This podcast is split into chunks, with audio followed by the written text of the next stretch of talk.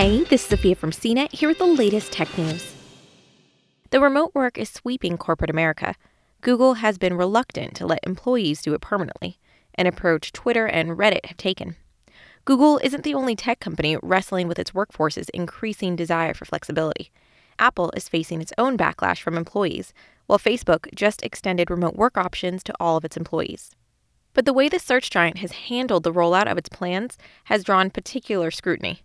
In May, CEO Sundar Pichai unveiled plans for a hybrid work environment that would require most employees to do work from their offices at least three days a week, beginning in September.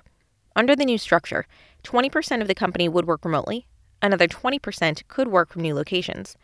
People who relocated would get salary adjustments based on the local market. The bulk of Google would pick up where it left off, working from the office. Google makes up almost all of Alphabet, a holding company that is more than 135,000 full time employees. As the company sorts out who will work where and how much they'll be paid, Google employees say tension has broken out over office transfers, compensation adjustments, and remote work. The competition for transfers and the prospect of pay cuts has provoked growing anger, they say.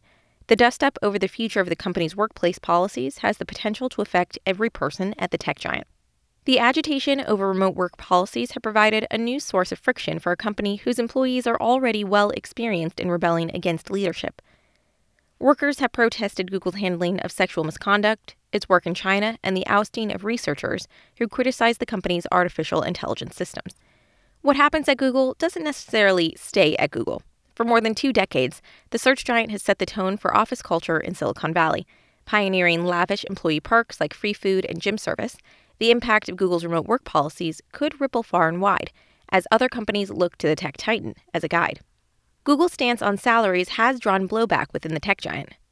While some tech companies like Reddit have said they'll pay employees San Francisco or New York City salaries wherever they work, Google has taken a hard line on making pay adjustments.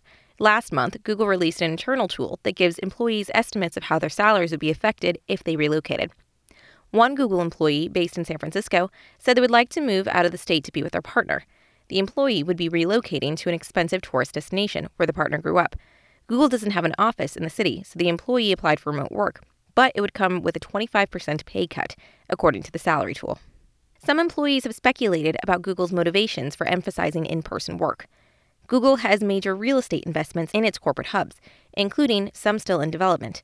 A workforce sprawled around the globe makes those investments less useful.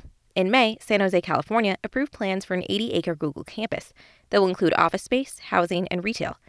For a company whose identity is in part associated with extravagant corporate facilities and whimsical culture, the stringent policies regarding office transfers and salary adjustments may be a way to nudge employees into staying put, said Jake Rosenfeld, a professor at Washington University in St. Louis who researches compensation. Employees say one of the most difficult parts of Google's return to office system is the inability to plan for a future with their loved ones. Google has been, quote, vague and unhelpful about the process for more than a year, one employee said. The confusion has meant workers have to leave crucial decisions, like schooling for their children and apartment leases, up in the air. For more of the latest tech news, visit cnet.com.